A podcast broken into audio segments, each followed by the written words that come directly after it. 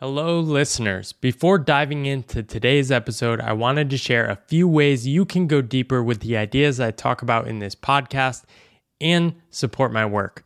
The first is my book, The Pathless Path, which many of you have probably already heard about, but if you haven't purchased it already, I really think you'll love it. The second is the Pathless Path community, which I just opened up as a one time pay what feels right access fee. And in that group, you can meet hundreds of other people from around the world on unconventional paths like me. Finally, I'm working on a second book, tentatively called Good Work, which is going to explore my deeper relationship with work and how that led to a lot of the transformations in my life. You can follow along in my newsletter Pathless, which you can also find a link to that in the show notes if you want to learn more about that. Without further ado, let's dive into the show.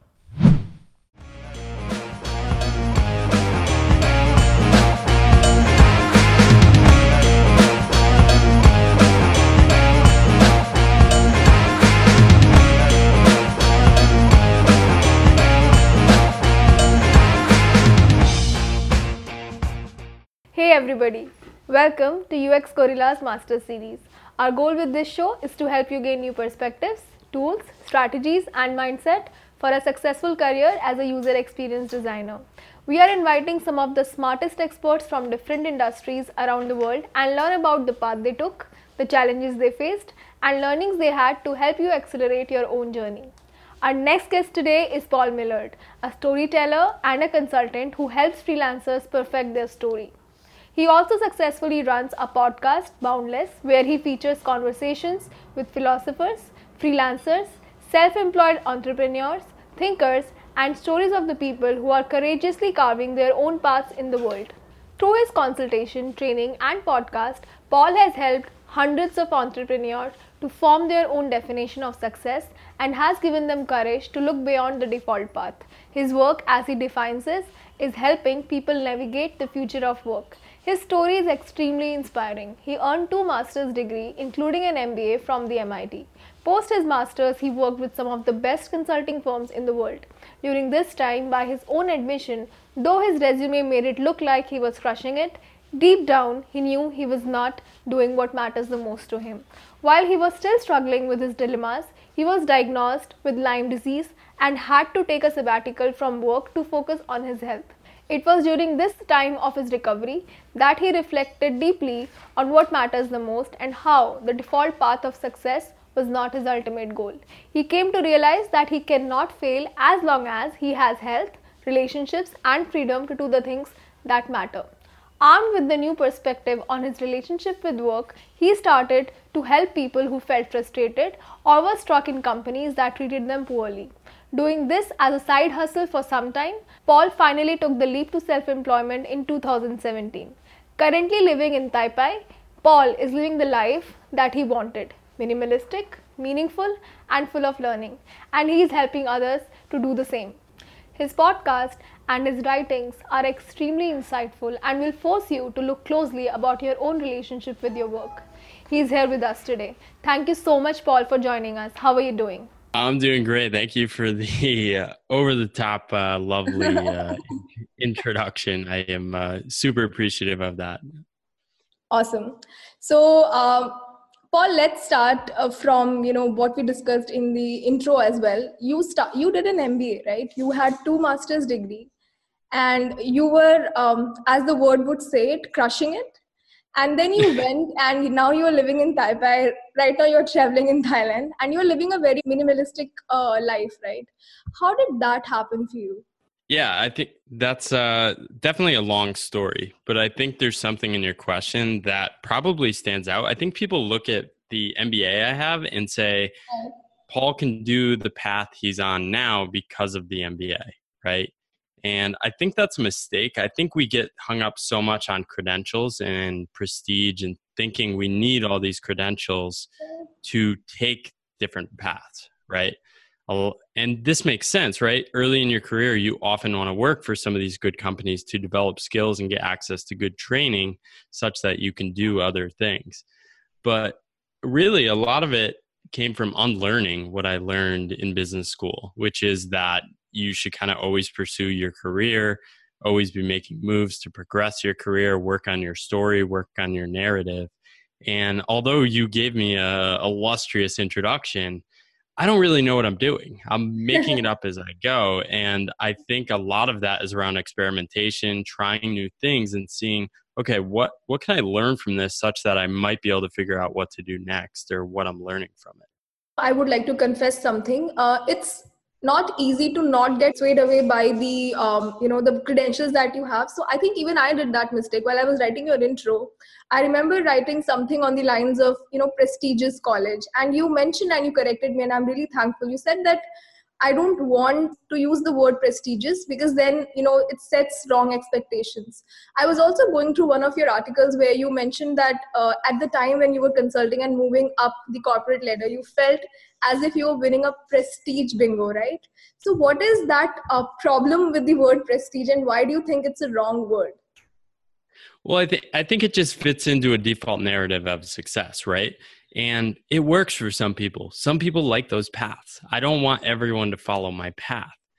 And I think what my mistake was early on in my career, I wanted to break into strategy consulting. And I went to the type of schools where people said, you can't actually do that because you went to the wrong schools. You didn't go to the prestigious enough schools, right? And so that just kind of like fired me up. And I wanted to break into strategy consulting, first of all, because I thought it'd be an interesting career. But second of all, just to prove them wrong. And what I found was that I actually did like strategy consulting a lot. What I didn't like is a lot of the things that come from working in big organizations the hierarchy, the positioning, the po- politics. I actually love the core work. And I think I stayed in that path mostly because I had I now had all these options, right? You go to an MBA, you go to a place like McKinsey and Company, suddenly a bunch of people will keep hiring you. And I, it's crazy to say this and people are like, "Oh, you you can say this now looking back," but I really wish I had like worked at McKinsey for 2 years and then gone out and tried to carve my own path then and started some of the experiments then. Um, but I think the availability options tricked me into okay, I can try the next thing, I can keep tweaking. But every single time there was this gut feeling of like something is off. And it wasn't until I met other people that were carving different paths that I kind of started uh, imagining something else than just this path of success. And the the other thing to note is you basically never get any criticism if you're working in one of these companies that are perceived as good. And in america i don't know if this is in other countries if you make good money it doesn't matter what you do people will praise you. Right. paul is successful. Paul is a good person. And we tie self-worth to income and status. And we need some of these metrics to figure out who's important in our communities locally, but it doesn't make sense when we're applying it to a national scale. Right. So, Paul, it's very interesting. You mentioned that you're not sure if this is something that happens in the other, you know, countries, but in India, actually, it's worse. So, what happens in India is that comparison is like, you know, there might be a neighbor who is named Sharmaji. So, it would be like, you know, Sharmaji's son is doing this. Why aren't you doing that? So, it's actually the default path. So, from my own story, I was, uh, you know, what like conventionally i was an academically bright student. I had to take stem. I had to take science. While looking back i know that was not uh, you know my interest area. I could have done better at arts but i had to take it. Then i had to do engineering. I had to. I mean it had to in the sense that not my parents like pushed me to do that but i did not even had enough courage to look past the default path. Right. and that's why it's very important to have you know these sort of conversations which brings me to my next question you know you did your MBA. Well, can I can I ask you one question yeah. first? Yeah, yeah, sure. I'm what like I I guarantee like I'm just guessing you're you're sustaining your life right now, right, on the adventures you're doing. But I I bet people still question you, right? They do definitely. It happens all the time. You could have just taken up a job. Why aren't you? Yeah, like you know, why are you doing this? So they don't question it in a negative way always, but it's hard for me to uh, explain it to people also being a girl sometimes it doesn't make it any easy. They're like you know you're right. you're passing your marriageable age. You should be doing this doing that. You should be. So i actually have a very you know i have a problem with the word should. So yeah right. that should actually has uh, destroyed multiple dreams broken many dreams well, actually. It's true. Yeah that that goes back to the default path point right? I opted into this prestigious path right? But the fact is it's no one's definition of success we say this is successful, but there's literally no one person that's writing down this is the definition of success. It's an emergent feeling that people have, but nobody actually holds you accountable for this. It's some unknown person's version of success that we're all just accepting. And we can change this narrative like any day we want. So, yeah, it's right. changing. And yeah, the most important thing is that why you're doing what you're doing and is it meaningful right. to you? Absolutely. Makes sense. So um, you had done two masters, so it was definitely not easy, but you still did it uh, because A, you wanted to do it, B, you wanted to prove something to the people who said that you can't do it. So let's say if somebody is contemplating right now to do a master's and they also have an internship opportunity in the similar field of interest that they want to pursue a master's in what do you think should be their thought process to make that sort of decision? Should they take up the studies or should they have uh, the inter- should they take up the internship opportunities? Yeah so i mean my, my first advice to people is always never listen to my advice because they kind of they kind of know what they want to do and trust yeah. their guts but i think one question i do ask people when they're considering a grad degree is like what do you want to do after right? What is it for? Um, is it for uh, your confidence to feel better about yourself? Is it for skill building? Is it for access to jobs? And how could you get access to all those things without that grad degree now? Right? It may just be a confidence thing of saying, feeling I'm not good enough because I don't have an MBA. And I, to be honest, like I didn't even put that much thought into it. I was young and really just trying to like grab as many credentials as I could. I had no idea where my path would lead. Now, the fact is, you go into these paths and you are able to earn job to go after jobs that you can make a lot of money. Mm-hmm. I make far less. I, am going to make far less this year than I did prior to the MBA. Um, now, I, now I can sustain my life, but that was a choice and it's saying okay i want to live a simpler life and have more flexibility to pursue some of the things i want writing and things like that. So if i was making a few hundred thousand dollars i would argue okay maybe the mba made a uh, difference but i've actually opted in the other direction. Um, so that's a tangent. I think the takeaway for people is like what do you, what is it for? That's seth godin's question right? What is it for and practically how can you get that cheaper? Um, so you i interviewed a couple people for my podcast that traveled the world world for one person for $24000 us one person for $10000 us and another person for $14000 us for a year all for a year. And imagine the learning and growth opportunities and discomfort they experience. So and the MBA tuition right now is like 75 grand a year. Like, could you just travel the world and experiment with starting businesses? Um, so for me, it's really let's broaden the set of imagine of options, like pump up the imagination. Um, and if the MBA still jumps out, like go do it. If your grad degree still jumps out, go do it. Right? I think universities are incredible environments, right. and they give you a perfect story to take a step away from a career track where you can get some breathing room and perhaps figure out what to do next. Some people really do good when they have certain matrices to measure. So, how right. do you measure if what you're doing is uh, working or not? Like, how do you measure it? What's your metric for success? It's hard. I need I need to get better at it. Uh, I mostly communicating with people who reach out, right? So I've gotten good feedback on my writing, and people keep reaching out and connecting with my writing. And so, one, I I have loved writing and the process of getting trying to get better at it. I think it's like a lifetime thing because I don't know if I'll ever be that good. Um, but I'm getting the feedback too that it's resonating with people. So for me, it's okay, let's purposely carve out more time to work on something like this. So I've been reaching out to people to write um, more publicly for different publications and seeing, okay, can I do this? Then once I do that, perhaps I can um, do more. Um, so really, it's like one-on-one conversations with people. Is it resonating deeply? And especially like if somebody buys something from me or offers me a gift, there must be something there, and I'm gonna engage deeply with that person and say, what what more can I do for you? What can I offer you? I don't have a metric. Um, the metrics are more like, am I proud of how I'm spending my time? Um, or am I embarrassed of the work I'm doing? Right. So, uh, you know, you're, you talk about storytelling, you write, and you're improving at that constantly. So, uh, for those of us in the audience who do not know what storytelling is, could you elaborate on what storytelling is and why it's a very essential skill? So, storytelling is pretty much what you did at the beginning of this interview. You told a story about where I've come from and where I'm headed and why, right?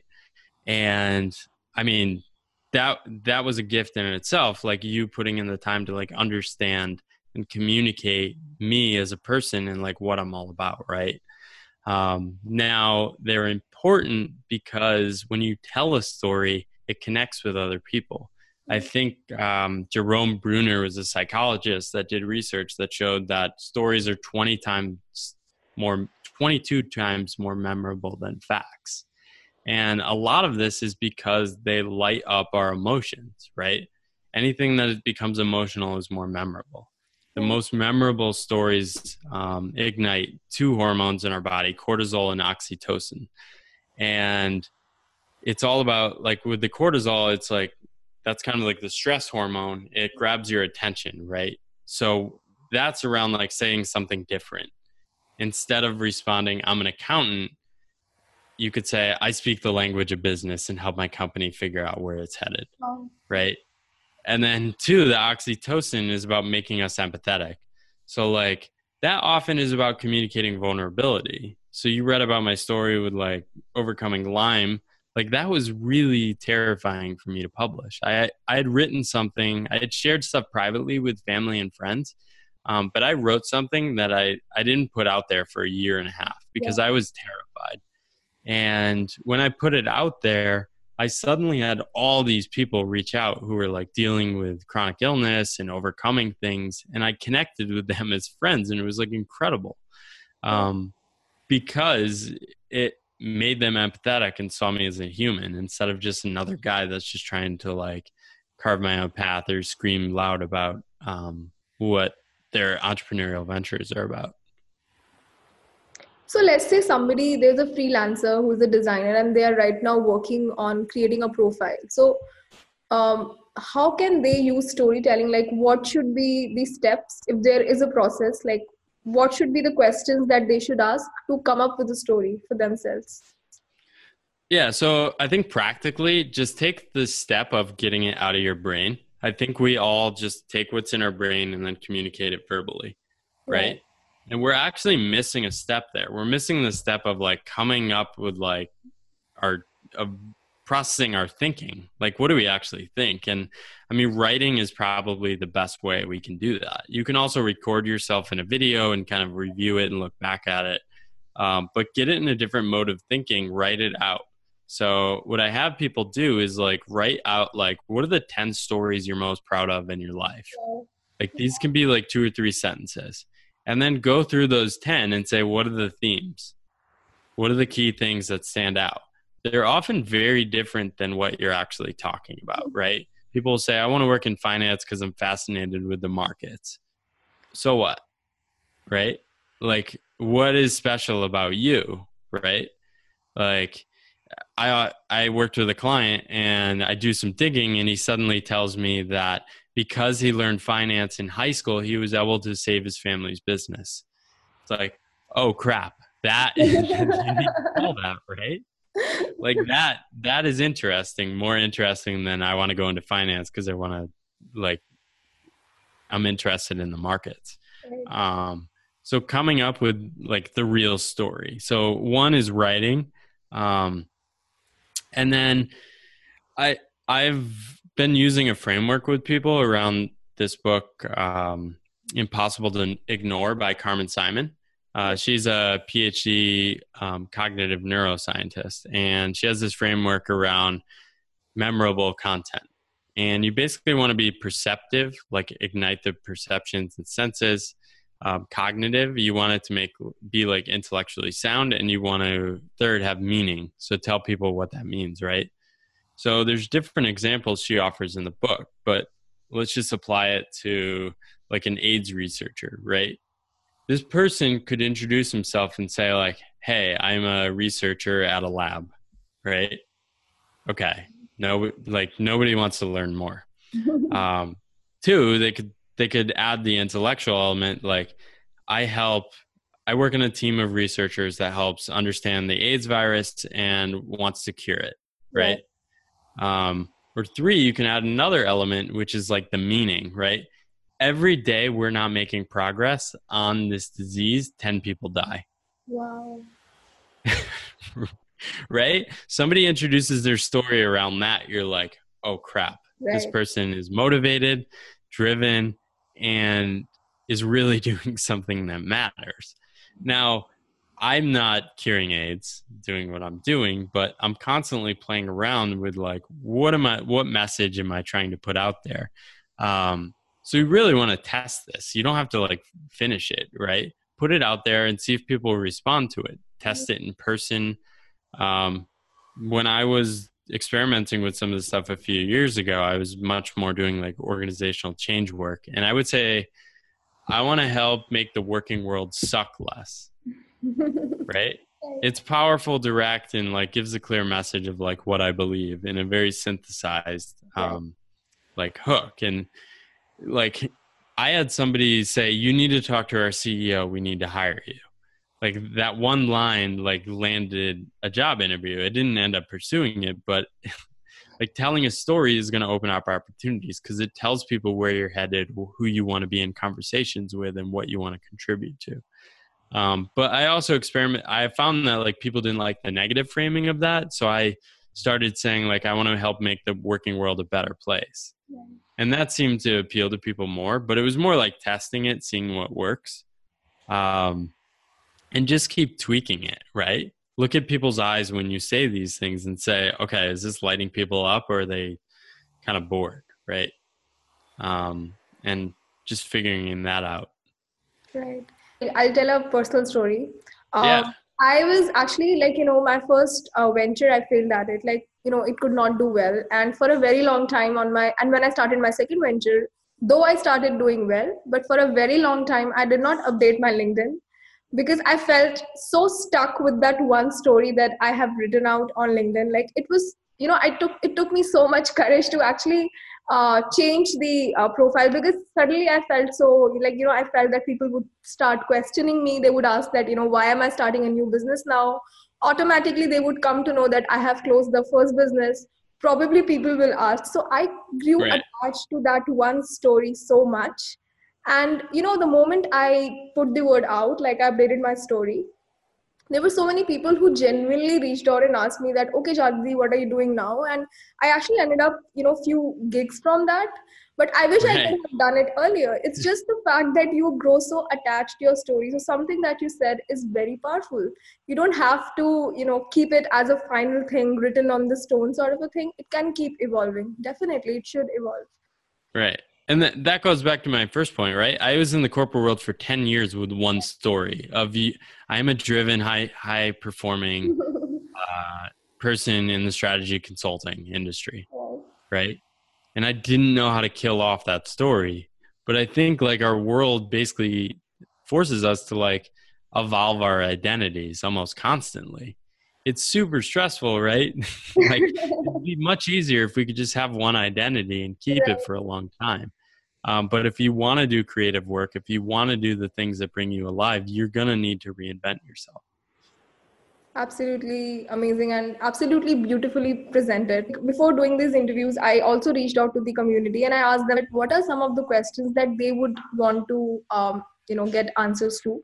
So one of the questions that uh, got asked a lot was, uh, as freelancers, um, how do you manage your uh, time well? Like, how do you make sure that you are learning?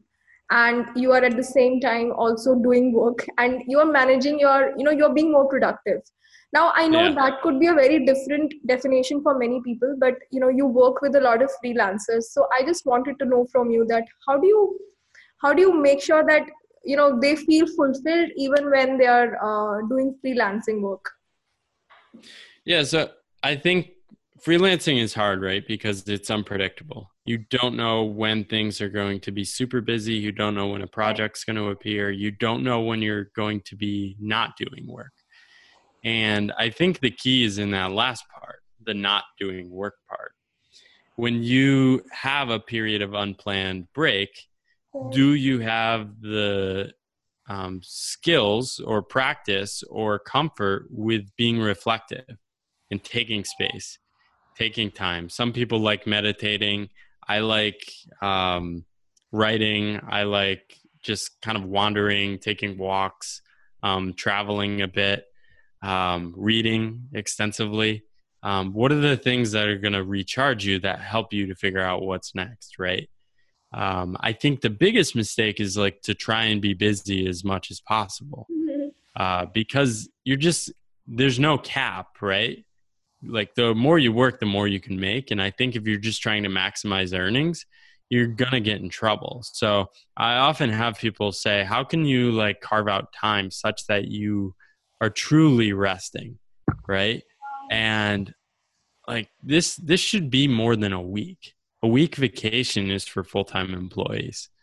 Um, their their jobs to be available 24 7 um, as a freelancer that's not your job your job is to do incredible work, which often requires breaks, rest, um, types of leisure that are contemplative, whether it's meditation, reading, um, spending time with family, um, things like that, that are going to recharge you to do work that's incredible. If you're not doing incredible work as a freelancer that both you're driven by and that resonates with your clients, you're not going to be able to sustain the life you're also just not going to be having that much fun. Right. So many freelancers uh, that I meet, I've also done freelancing. So for many freelancers, the uh, motivation to do freelance is actually that they'll have an autonomy over their life. They would plan right. their schedules. They'll have time for learning, and this is just something that does not happen because, um, you know, again, we, we want to max out what like our earnings and we forget to take rest we burn out we forget to invest time in our learning. So i have met so many freelancers who used to be avid readers and now they haven't read anything in past one or two months because they're too busy uh, doing the client work. So absolutely you have to be better at that. Yeah. And i think this hits to a core point. Um, sarah kessler's done a ton of great writing on this. She wrote a book called gigged. And she highlights a key point and calls out a lot of this BS around people. Like it's all these platform companies like that say people want more flexibility and autonomy.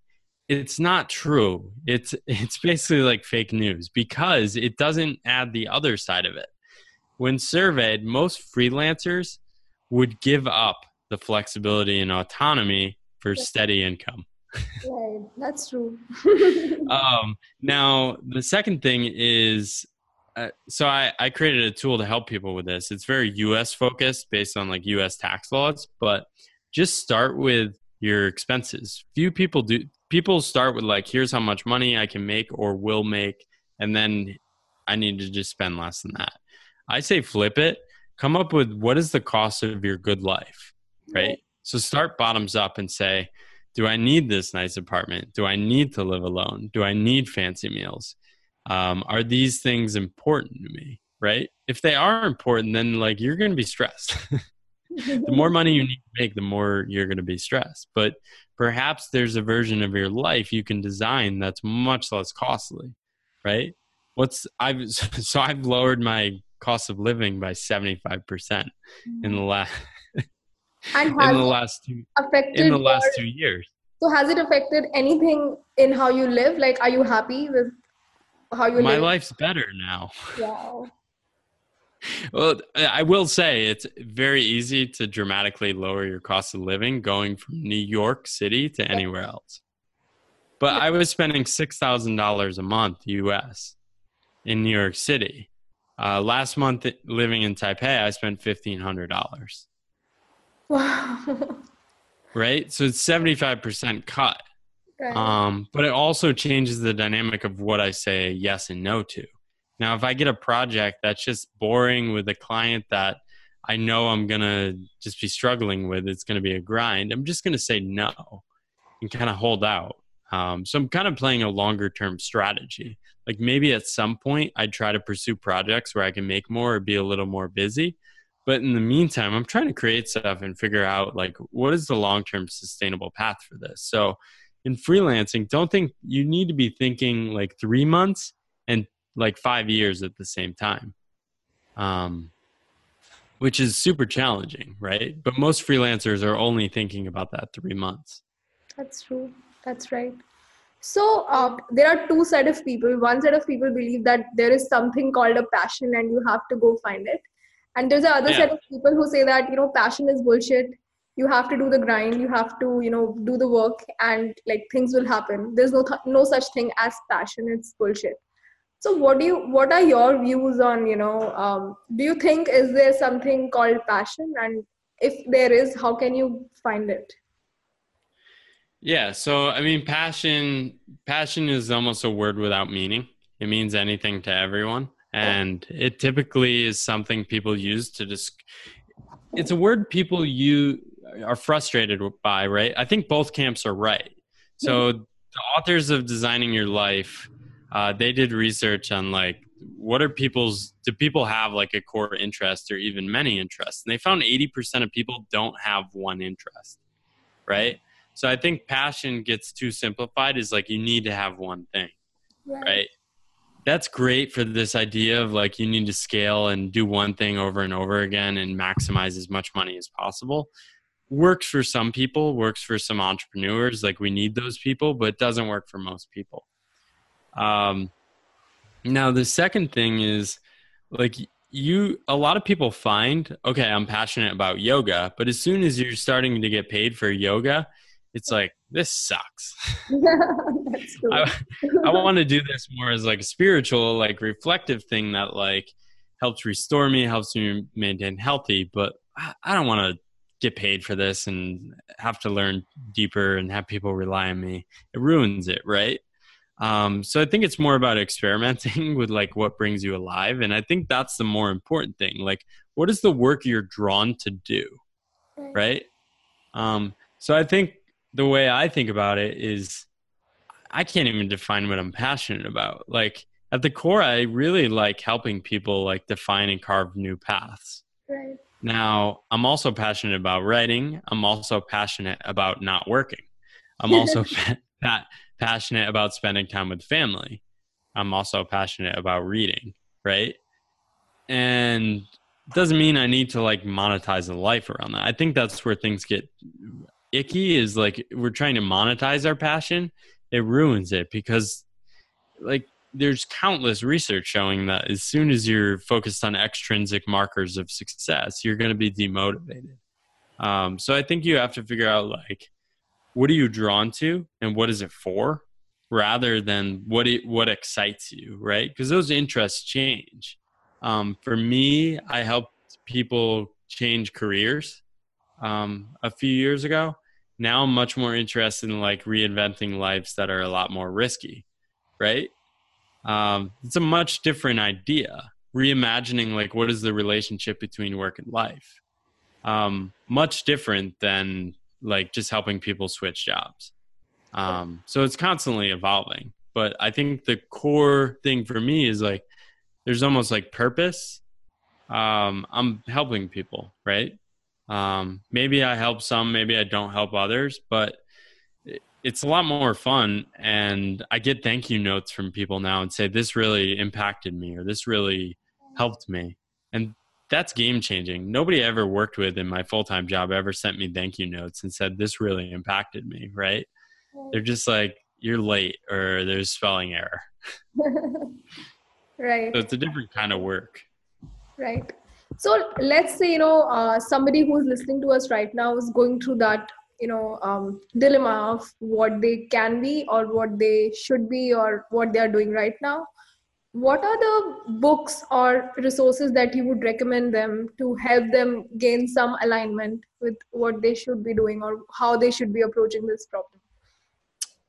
Um so i think there's like the carve your own path books like seth godin linchpin i think everyone should read. Definitely. Um Another one is Derek Sivers. Uh, Anything You Want. It's a story about his entrepreneurial path. And it's much more around carving a path that was like true to himself, right? He did all these things where people said you can't do that and he would just do it anyways. And he just he discovered his own path through basically not following the rules. Um, so linchpin for sure. Um, Derek Sivers, and then I think it's important to read about like the fragility of life. Like one book that resonated with me early was Tuesdays with Morrie. It's about a man who's dying, and what makes it stand out is that all throughout this journey with this guy Mitch Albom, who visits him once a week, there's these incredible people that are emerging from his life that are just coming to say thank you. Like they they loved the man so many people loved this man and you realize that he lived his whole life to like build communities and like have people right? It wasn't people from his profession. Um, it was people his former students. It was people in the community he impacted. So what is it all for? Like at the end of the day like what are the regrets that are going to pang you um, that you want to avoid today. Amazing. So you are actually while you are uh, helping people reimagine their relationship with the work, you are also and you know while you are doing this, um, your experiments with the future of work.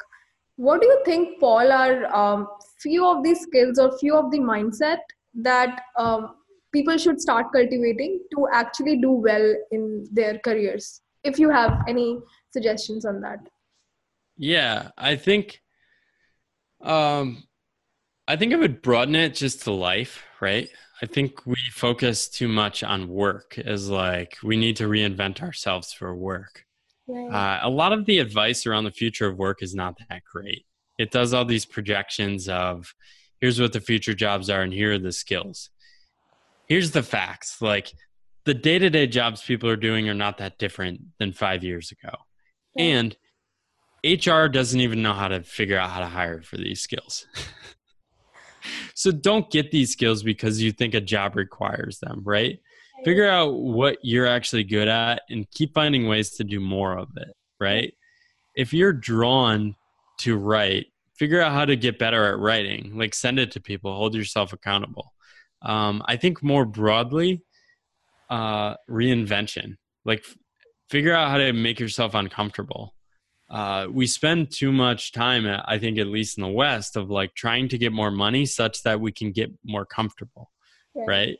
Such that like anything with stress, this is the danger of like making a lot of money. If you're stressed, you can pretty much find anything to solve that problem, right? If you're stressed about doing laundry, boom, pick up on your phone.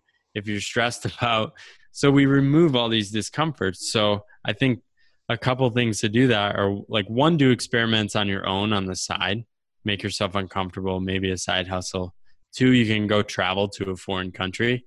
Um, there was a giant spider in my room in thailand last week and i was terrified we don't have giant spiders in the us i like jumped on the bed and i was like holy crap. But look at you look it up and you're learning about this and it's not a deadly spider. It's like super helpful for the environment and like if it does bite you it's like a minor bite. But holy crap like i'm not going to be that kind of this uncomfortable or like lost in a place um, and that's what travel is uh, can be great for. And travel travel is often super cheap. Um, if you're traveling in asia you can live on like 10 us dollars a day. Um, and a lot of places europe is very cheap to travel to um, couch surfing you can do that i've done that across the country as well Amazing, great. So you are generously giving away one of our one of your courses to our community. So can you tell us more about the course that you are um, going to give us? Yeah, so it's actually a course I created a few years ago. It it was it was part of my evolution of saying I didn't really want to help people with like the career reinvention and the story stuff anymore, mostly because I wanted to challenge myself to do different things. Okay. So I basically wrote up everything I had learned. Um, so I created like a playbook that's like a 60 page playbook people can fill out to like craft their story, come up with like where they're headed, do this self reflection of like what they're all about, what are their strengths, and also created a course. It's it's framed around like coming up with your resume, but it's really about coming up with your story. And it walks people through this exercise of coming up with the 10 stories from your life and then coming up with the themes and then figuring out how do you tell that story. And there's some examples in there and that seems to have really helped people. Um, the cool thing is like I sent that course to somebody a couple months ago and then they sent me back their resume and it was like so much better and it was so cool to like see somebody just like intuitively grasp some of these to- topics i'm trying to convey. Um, but yeah like i offer that to most people for free. Um, i also have a course around like strategy consulting skills. So how do you communicate clearly? How do you structure your thinking? How do you create persuasive arguments? How do you create powerpoint presentations? How do you create memorable content? I offer that on a gift basis as well um, I do a lot of my work in the gift economy, which is like pay what feels right. Um, you can offer different tiers of pricing, or you can just shoot me an email, and I'll offer the the course to you as a gift for free if you don't have the means to pay. Yeah. Um, so have that. Um, have a bunch of stuff on my site as well. I have uh, the uh, freelance target income calculator that does some of that. What is the cost of a good life? And then figures out how many hours do you need to work to sustain this life and at what rate. Um, I have a fear setting exercise. Um, these are all free. People can download fear setting exercise that helps people manage a shift and helps people put down on paper like what are the costs of not changing and what are the benefits of even a partial success of a shift. It's built on some of the stuff uh, Tim Ferriss has shared, but um, that's all there. Everyone can download that, and I can uh, give you the link in the notes as well. Wow. And uh, let's say if somebody wants to reach out to you, where can they find you? Uh, I'm really easy to find. You can go to my site, think-boundless.com.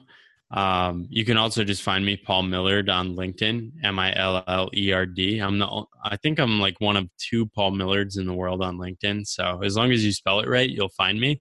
Super responsive. Like if people want to have a conversation with me, I'm happy to connect. I have um, something on my site where you can just book a curiosity conversation with me. No purpose, no agenda. Let's just learn from each other and see what happens. I think this is kind of how we connected right. and um, just reach out. Like I love being in conversations around like how people are reinventing, how can they can do better work. And this is the work that fires me up that I'm drawn to. You could say I'm passionate about it, but um, really just want to help as many people as possible and uh, trying to figure out my own path in the in the meantime. Wow. Thank you so much, Paul. Um, it's overwhelming the kind of knowledge and the kind of experiences that you've shared i think it takes a lot of courage to actually be vulnerable share your story and admit that okay i don't know what i'm doing yet but i am you know making it as i go with it. So amazing. I'm sure that there is a lot that um, listeners are going to take out of it. Thank you so much for doing this paul. Loved it. Yeah no thank you. I think like i'm really impressed with the journey you're taking and the way you're helping people in india. It's like it takes so much courage. I've worked with people in India and I know how hard it is to step off the path there as well. and like what you're doing and reinventing yourself and b- building a community is so amazing. And we need more people like that. Um, and I just appreciate it so much. So th- thank you. And uh, it's such a joy to talk with you today. Thank you, Paul. I really appreciate it. Have a great day. Thank you so much for watching. I hope you liked this episode. We are extremely curious to know what is your biggest takeaway. Leave a comment below and let us know. This is a weekly show, so make sure you subscribe. If you liked it, Please share it with your friends and teammates. Keep learning, keep growing, and I will see you next time. Hey, all, thanks for listening to the episode. I really appreciate the support and especially always love when people reach out letting me know what they think about the specific episodes. If you want to go deeper into Pathless Path World, you can, of course, check out my book. It's sold, it's going to hit 50,000 soon. I think by the time you're hearing this, it will probably have already sold 50,000, which is mind blowing. But I continue all the support of people that buy and share the book. If you want to meet others on Pathless Paths, I have a community which you can find at pathlesspath.com slash membership. And you can join and meet hundreds of others around the world trying to make sense of weird paths and meeting others along the way. Thank you so much for listening. Hope you have a good day.